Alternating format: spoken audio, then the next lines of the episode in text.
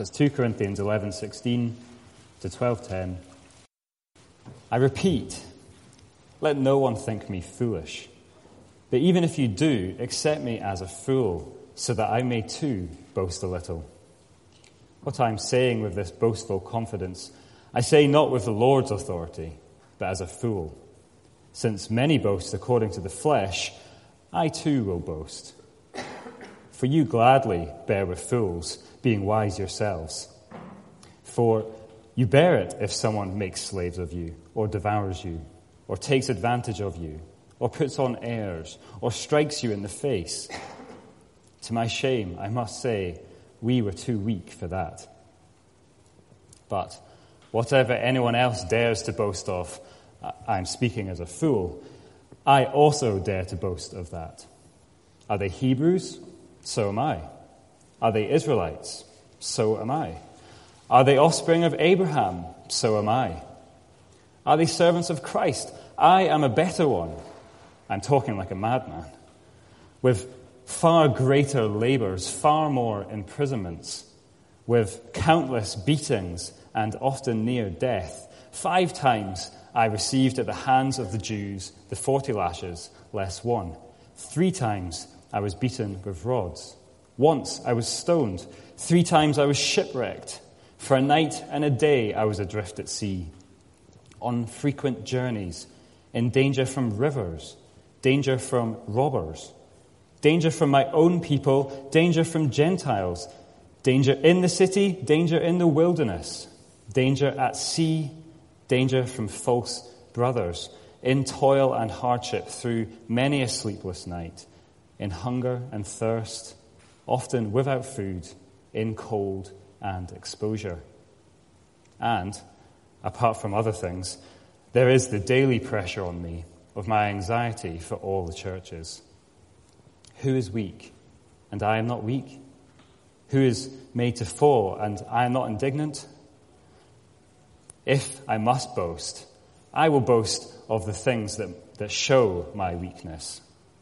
The God and Father of the Lord Jesus, he who is blessed forever, knows that I am not lying.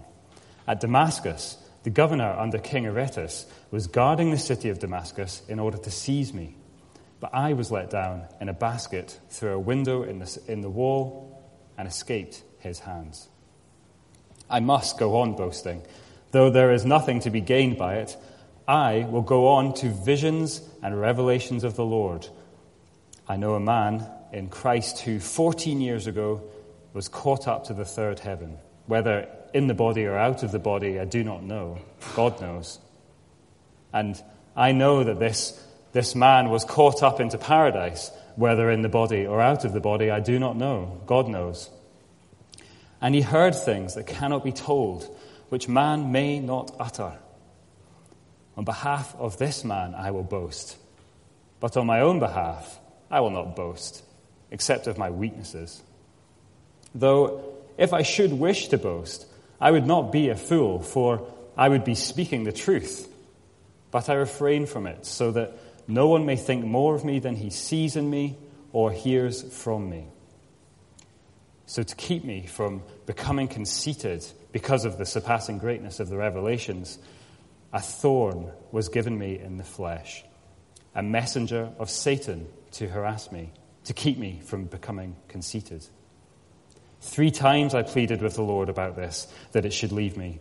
But he said to me, My grace is sufficient for you, for my power is made perfect in weakness. Therefore, I will boast all the more gladly of my weaknesses, so that the power of Christ may rest upon me. For the sake of Christ, then, I am content with weaknesses, insults, hardships, persecutions, and calamities. For when I am weak, then I am strong. Father, as we still our hearts in your presence tonight, we thank you again for the opportunity to freely open your word and to ponder its truth together. We ask that you will help us tonight as we endeavor to do that and we pray that as a result of our study, we might become a little bit more like Jesus. We ask humbly that you will do the work that only you can do by your Spirit through your word. Help all of us, we ask. And we pray this humbly in Jesus' name. Amen. I originally um, thought that we could just look at 2 Corinthians chapter 12, verses 1 to 10. And then when I began to look at it this week, I, it became clear to me that it, it would be difficult to do that because chapter 1, chapter 12, verses 1 to 10 is part of a bigger discussion which actually begins uh, way back in 2 Corinthians chapter 10. So I took the liberty of jumping back to chapter 11, verse 16. I didn't think that you would ever let me preach again if I went all the way back to the beginning of chapter 10 um, tonight. I think I might have been a little bit like the man who told his congregation one evening that he was going to preach through the entire Bible in the evening service. And he was preaching through the Bible and he came to the book of Isaiah. Uh, and he said, Now, what will we do with Isaiah? And one man shouted up from the back, Well, Isaiah can have my seat because I'm off. Um, so I thought it might have been a bit like that if I had gone all the way back to 2 Corinthians chapter 10 verse 1. In this section of the letter, which follows a fairly lengthy, extended section about the collection that Paul was trying to gather up from the churches around the Aegean Sea, uh, this collection, this gift that he was trying to take um, to Jerusalem. In this particular section that follows that, Paul is really answering a number of allegations that have been leveled against him by these uh, self-designated super apostles as they are referred to who have infiltrated the, the Corinthian church. Now he's already responded, by the time we get to 1116, he has already responded to a number of these um, criticisms and uh, these derogatory comments that have been made about him. Uh, one of them is that he was very ordinary and he was fairly unprofessional.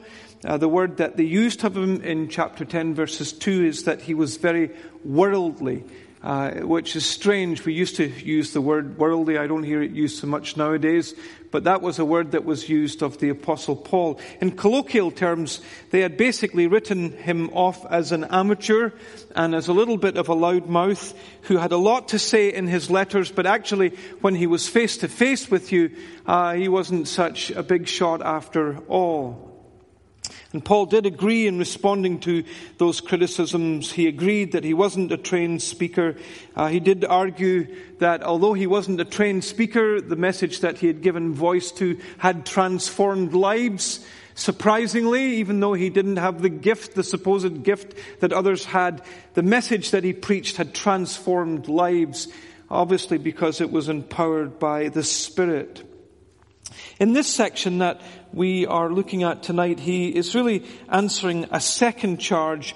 And that second charge is basically that he is embarrassingly weak. He's just embarrassingly weak. Uh, boasting, I think, is a little alien to us here in Great Britain. Um, I think that it, it, may be a little bit more acceptable in the North American culture where I lived for a few years. But in Britain, I think that boasting is something that we frown upon, we look down our noses upon.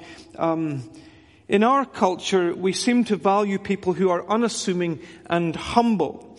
The culture to which Paul belonged, however, was vastly different. The Greeks believed that re- their leaders needed to tower above their peers.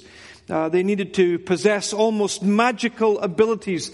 They needed to be the kind of people who came through difficulties and adversity almost unscathed and undoubtedly victorious. That was the kind of person that a leader needed to be. Things like heavenly visions were things that leaders were expected to experience and which these super apostles who had infiltrated the church at Corinth uh, were laying claim to. At the very least, a leader needed to be strong and powerful. And if they didn't have the physique of a god, then they needed to portray at least an image of health and strength. A strong, dynamic personality was required. A leader needed to be self-confident and maybe a tad arrogant with it. Weakness was despised. Humility was not thought of as a virtue. It was a vice to be avoided. Great leaders needed to be self-assertive. They needed, to, they needed to be proud of themselves and their own achievements and their own accomplishments and their own abilities if they ever expected anyone else to follow them. So Paul didn't really make the grade as far as these super apostles were concerned. His physique was nothing special. He seems to have struggled with some kind of physical ailment. What that was, I'm not sure. He was anything but the epitome of strength um, indeed, he considered himself to be the epitome of weakness.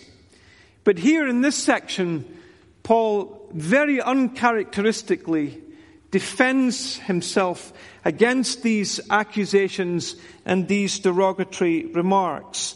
Now, the problem is not that Paul feels hurt. And it's not that his ego has been wounded because people didn't think that he had much of a physical presence and that he was a big boy in his letters, but face to face, he really wasn't up to much. It's not that he had a wounded ego. The problem is that these so-called super apostles were promoting a view of Christian leadership and of what it meant to be spiritual that was misguided at best and was just downright evil at worst.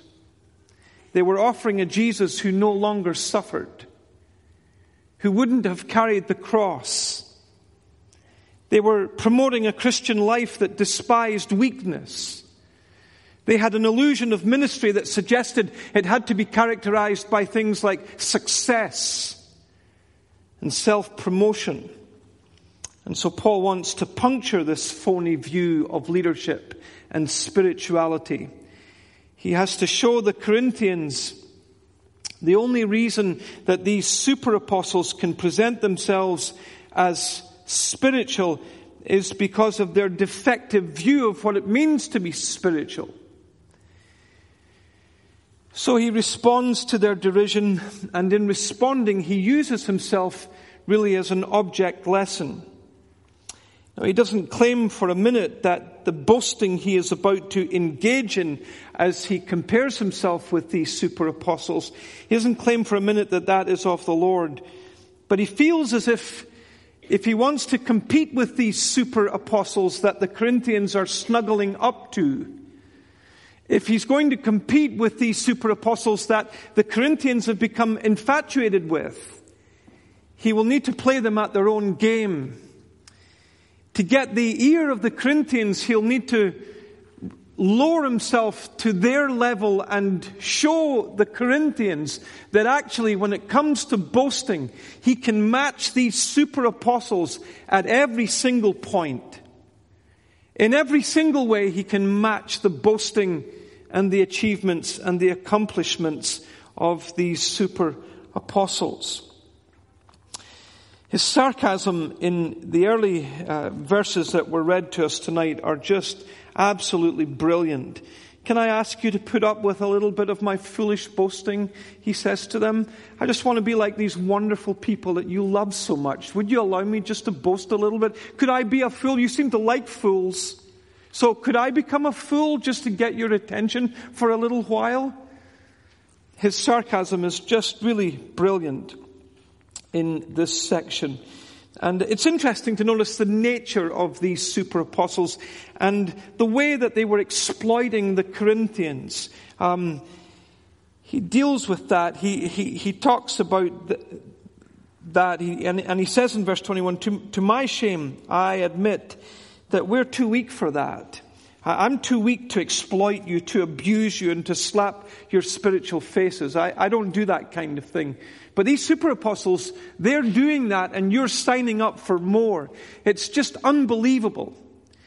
And I think that's still true today. If you look across the Christian uh, world, you'll see that people who are exploited, for some reason, do not have the ability to see that they are being exploited by charlatans.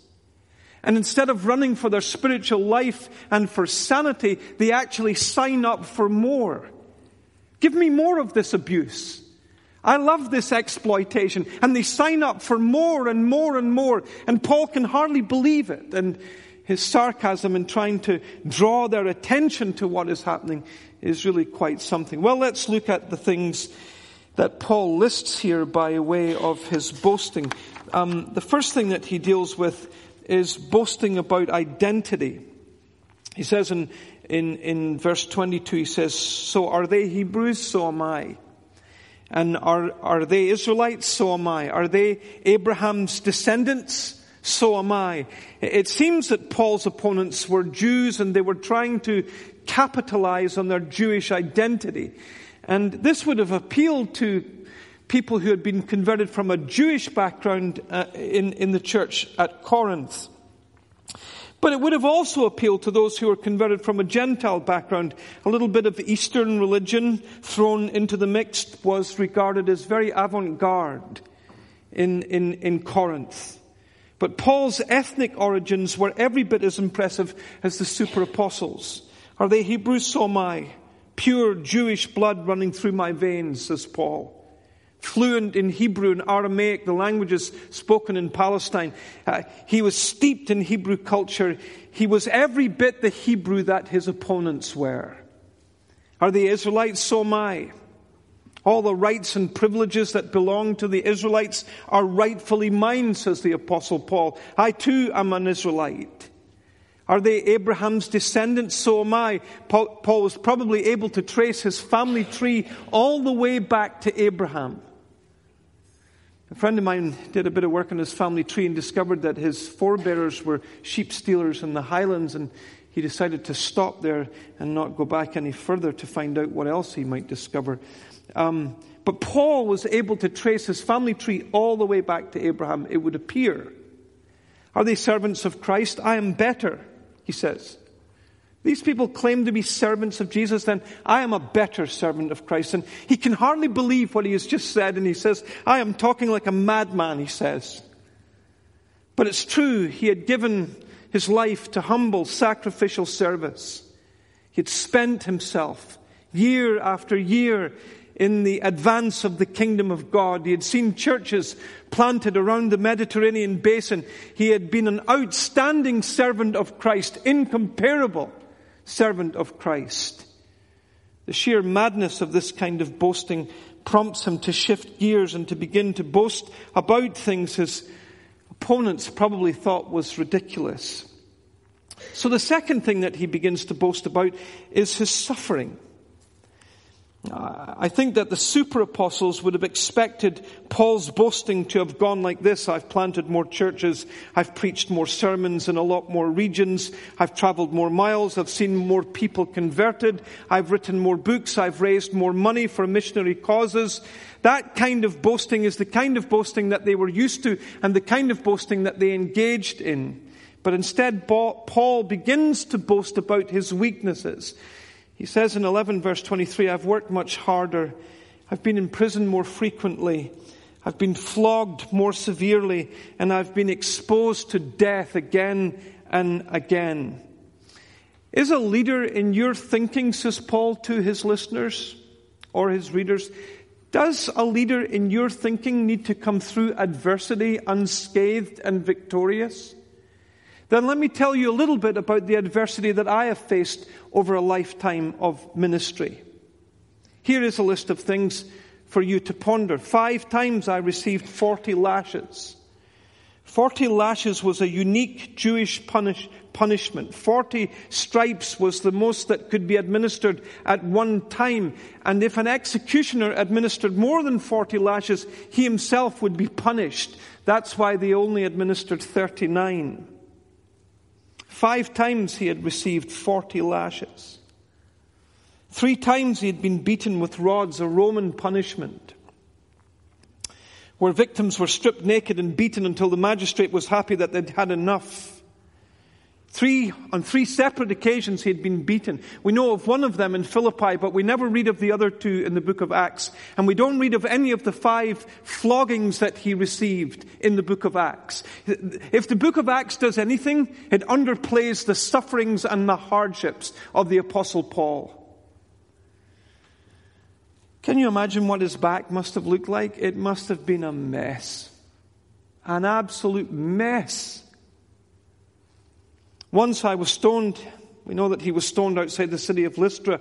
People thought he was divine. Some Jews came into Lystra and stirred up the crowds against him. And one minute they think he's divine, the next minute they take him out and they have this stoning that takes place. What a mangled, disfigured body Paul must have had to have been beaten on eight different occasions and then to have been stoned, can you imagine for one minute what his body must have looked like in the aftermath of that? Three times, he says, I was shipwrecked.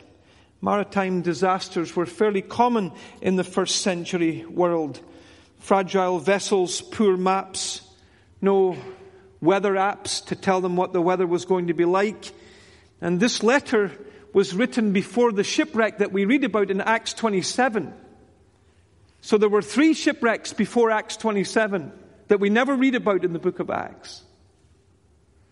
Five floggings, three Roman beatings, a stoning, three shipwrecks. That's a total of 12 near death encounters. I've only had a couple of near death encounters, and they were fairly scary. Here is a man who has come through suffering and adversity victoriously by the grace of God. The amazing thing about the Apostle Paul is that despite all of this, there is still more missionary work to come from him.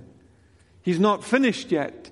There's still more to be done for the kingdom of heaven before he hangs up his preaching boots.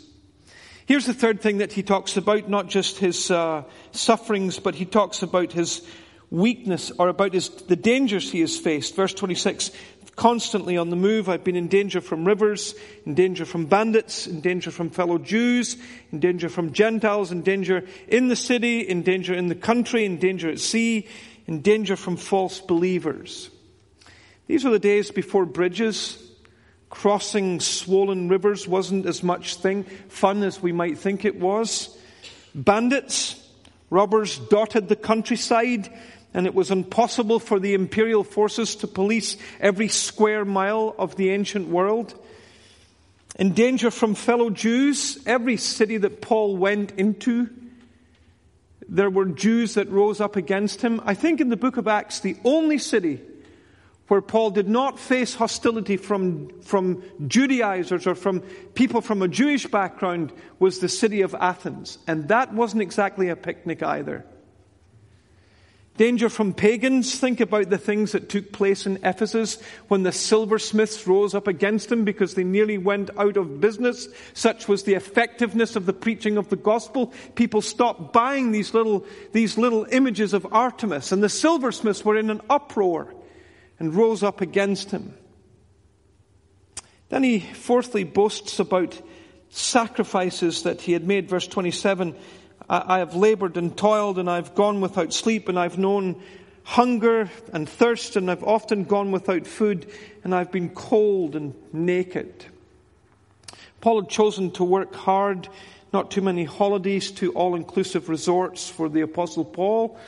Um, I don't know anyone who accomplished more than he did when you take into consideration the limitations of travel that he had to negotiate. He worked his socks off.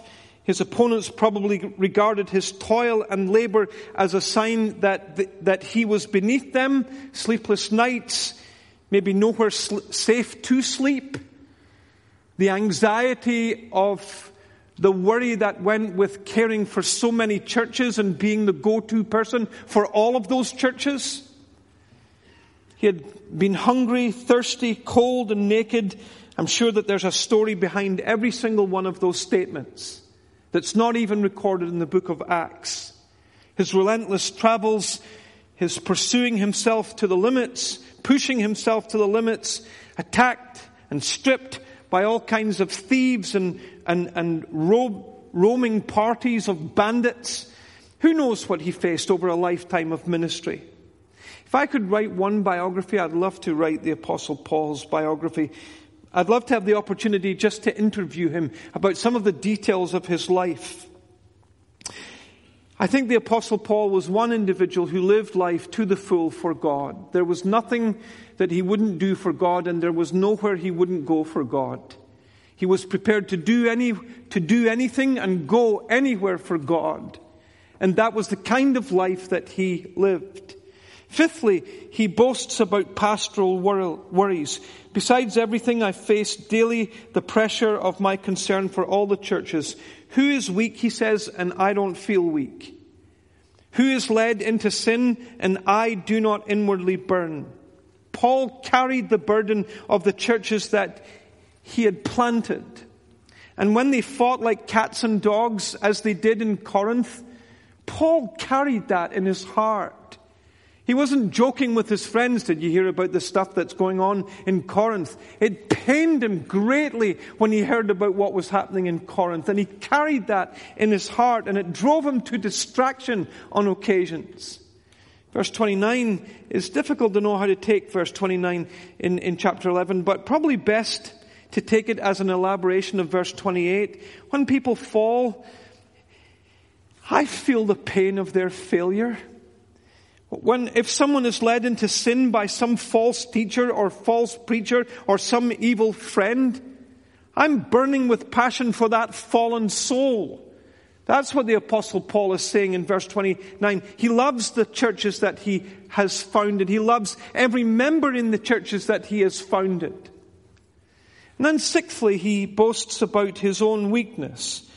Uh, verse 30 and 33 are really just brilliant. He talks about being let down from the walls of the city of Damascus in a basket.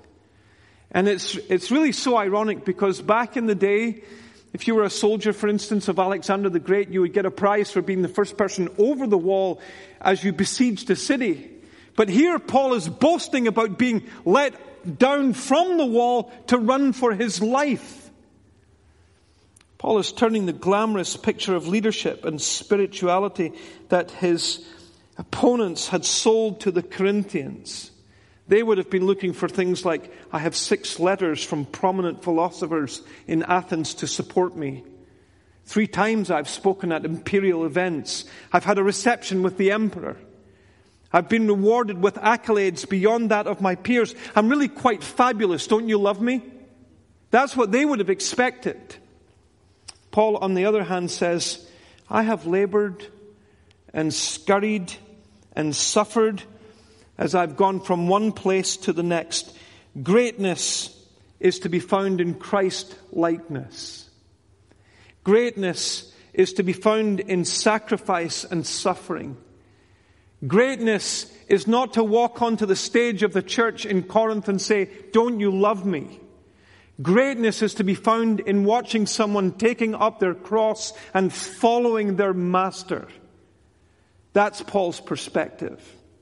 And then finally, he boasts about supernatural, supernatural experiences. It seems that the opponents of Paul were pretty big into their spiritual experiences. Uh, the ecstasy was a big thing in the mystery religions of the first century, and there must have been a touch of this thrown into whatever kind of heresy had infiltrated Corinth. And these super apostles could point to many such experiences. And Paul says, so they've had fantastic spiritual experiences. Well, let, let me tell you about my spiritual experience. About 14 years ago, I, I knew a, a man once, and whether he was in the body or not in the body, I'm not sure. What I do know is that he was caught up into paradise or up into the third heaven and he heard inexpressible things things that he was not, no one is permitted to even tell. No one really knows when this happened in the Apostle Paul's life. Did it happen the day that he was stoned outside Lystra? I have a little tendency to think maybe. But the truth is, nobody knows. Was it a near death experience somewhere on his journeys, missionary travels, that yielded him a glimpse of heaven? Couple of things to say about this spiritual experience of Paul. First of all, it was rare. It happened 14 years previous, so it's not something that was happening every day. It's not something that happened every Sunday when he came to church. It happened once in a lifetime, 14 years ago, he says. It was vivid. Whether it was in the body or out of the body, he doesn't know. In other words, it was so vivid, he didn't know if it was a vision or if it actually physically happened to him. It was unique. About a man like this I will boast, um, he says, and it was personal. He saw things that he wasn't permitted to tell others, and he never spoke about it anywhere else in his writings. It wasn't just something that he could get up and share in his testimony. He saw things and experienced things that he wasn't even able to describe. He couldn't put into words. They were so glorious. There's one thing worth noting about this and it's, and it's the point that Paul makes that although he could have boasted about this experience, he chooses not to. He's not going to take this experience that he had, which he speaks about in the third person. It's so glorious, he can't even speak about it in the first person. He speaks about it in the third person. He's not going to use this to authenticate himself. It's too personal to do that. And it's too costly. It was too costly. Because he says that he was given a thorn in the flesh to stop him from becoming conceited, proud, arrogant, boastful of that spiritual experience. Now, it's mostly believed that Paul's thorn in the flesh was some kind of physical ailment. Uh, I've read all kinds of theories this week. Some people think it was his failing eyesight at the end of Galatians. He writes, See with what big letters I write. Maybe it was his failing eyesight. I think it's John MacArthur that believes it was difficult people in his life. I have a tendency to think because it was a thorn in the flesh, it was some kind of physical ailment. Was it the, the aftermath of being stoned outside Lystra? I mean, you're stoned you're going to be left with some kind of physical, ongoing physical consequences of having been stoned. The truth is, nobody really knows what the thorn in the flesh was in the Apostle Paul's life and ministry. But it's interesting that he says it was given to him as a messenger from Satan. A messenger from Satan? If Paul's thorn in the flesh was a physical ailment, you can see how Satan would use that. If you didn't have this, you could have done that. If you hadn't this, you could have gone there. If you didn't have this physical ailment, you could have been a great, great person, a great, great preacher. You could have accomplished so much more. And he had this messenger from Satan that constantly buffeted him. And it stopped him from becoming conceited and arrogant and proud. It constantly kept him humble. Whatever this thorn in the flesh was, it constantly kept him humble and kept his feet on the ground. And we say to ourselves, well, if it was a messenger from Satan, couldn't Paul have prayed for deliverance from it? Sometimes God allows Satan to inflict us in his purposes. That was the case with Job, wasn't it? God said to Job, Go ahead, then you can penetrate the hedge that, that is around Job. I'll let you do that. You can take his family and, and you can touch his health, but you can't touch his life. And God did allow the hedge to be penetrated. And one would assume the same is true of the Apostle Paul. God allowed Satan to use this to buffet Paul and to keep him humble. And sometimes God answers our prayer by saying no. He prayed on three separate occasions that this thorn in the flesh would be removed, and God said no. Isn't it a good job that God sometimes says no? How awful it would have been if God always says yes. Can you imagine Jesus praying in the Garden of Gethsemane, if it's possible to let this cup pass from me? Then let it pass from me now. The answer is no, it's not possible for that cup to pass from you. You must drink it on their behalf. I don't want them to drink it for all eternity, the cup of my wrath. You must drink it. It's a good job that sometimes God says no. And God said no to Paul on three separate occasions in regard to this thorn in the flesh. But that's not all Paul said. He also said, My grace is sufficient for you, Paul. If God leads us to it, His grace will sustain us in it. That's what we learn from that great statement My grace is sufficient for you. As your days, so shall your strength be. Isn't that the promise? God will give us the grace that we need to face every circumstance and every trial. And it's easy to say that from the front of a building such as this, in a congregation such as this. And I know all about the hardness of life. But we must claim the promise and cling to the promise that God's grace will be sufficient for whatever the circumstances. Whatever that thorn was, it was a constant reminder to Paul of his own weakness and of his own absolute dependence on the Lord, and he boasted in that.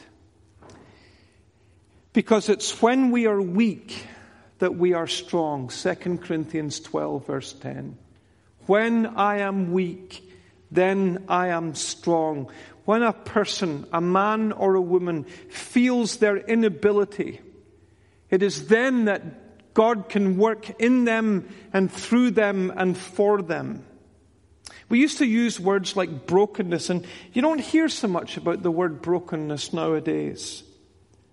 But when we feel that we are the answer, when we feel as if we've got all of the solutions, when we're in a place where we think that we are amazing, we don't really have much need of God, do we? But when we know that we can't do it, when we know that we are at the end of our own resources, when we feel as if we've got nothing left to give, it is then that we turn to the one who can actually do something and who can actually do something about the circumstances that trouble us. When I am weak, he says, then I am strong. Grant it, Jesus. This is my song. Daily walking close to you. Let me walk, dear Lord. Let me walk close to you. This is challenging. I, I find this challenging asked to fill in a resume or a, a, an application form. We do everything that the super apostles would do. I have three theological degrees. I've pastored two churches. I mean, I'm fabulous. Don't you love me? We do everything that the super apostles do. Not many of us would say things like, I've worked myself into the ground. I've been rejected by some sections of the church for being a little bit too passionate about the truth. I've suffered mentally because of the stresses of ministry. But in all of this, I experienced the sufficiency of God's grace. Not many of us would write that on an application form. In all of this, I experienced God's strength when I was weakest. Let me just finish with this one story. John Stott tells this story from 1958 when he was leading a university outreach in Sydney, Australia. The day before the final meeting, Stott received word that his father had passed away. In addition to his grief, Stott was also starting to lose his voice. Here's how Stott describes the final day of that outreach. It was already late in the afternoon, within a few hours of the final meeting of the mission, so I didn't feel I could back away at that, at that time. I went to the great hall and asked a few students to gather around me. And I asked one of them to read 2 Corinthians 12 verses 8 and 9. My grace is sufficient for you and my strength is made perfect in weakness. I asked one of the students not only to read this verse, but then to lay their hands on me and to pray that those verses might be true in my experience that night. When the time came for me to give my address, I preached on the broad and narrow way from Matthew 7. I had to get within half an inch of the microphone and I croaked the gospel like a raven. I couldn't exert my personality. I couldn't move. I couldn't use any inflections in my voice. I croaked the gospel in monotone. Then, when the time came to give the invitation, there was an immediate response, larger than any of the other meetings during the mission as the students started to flock forward. I've been in Australia 10 times since 1958. And on every occasion I have been in Australia, somebody has come up to me and said, Do you remember the final meeting of the university mission in the Great Hall, Stott would reply, I jolly well do. I remember it well. Well, they would say, I was converted that night. Because it's when we are weak that we are strong. It's when we see that we cannot do it by ourselves that God has an opportunity to step in and do it for us and do it with us. But when we think that we are fabulous, then we don't have much need of God. And we trundle along on our own resources. Says the Apostle Paul, when I am weak, it's then that I am strong. This relates not just to missionary work, it relates to every area of life. My wayward children, I cannot fix them, God, but you can. And I'm just going to pour my heart out to you and seek you for your intervention. Facing cancer, I can't do this, Lord. I don't have the strength by myself. I'm just going to depend solely on you and in your strength. It's then that we're strong. Facing unemployment and the frustrations of trying to find a job, I can't do this. It's weighing me down, Lord. When we are weak, it's then that we are strong because it's then that we start to look for God's help in the way that we should. Thank you for your attention tonight and over the last um, three nights that I've had the privilege of speaking to you. It's been a great joy and thank you so much.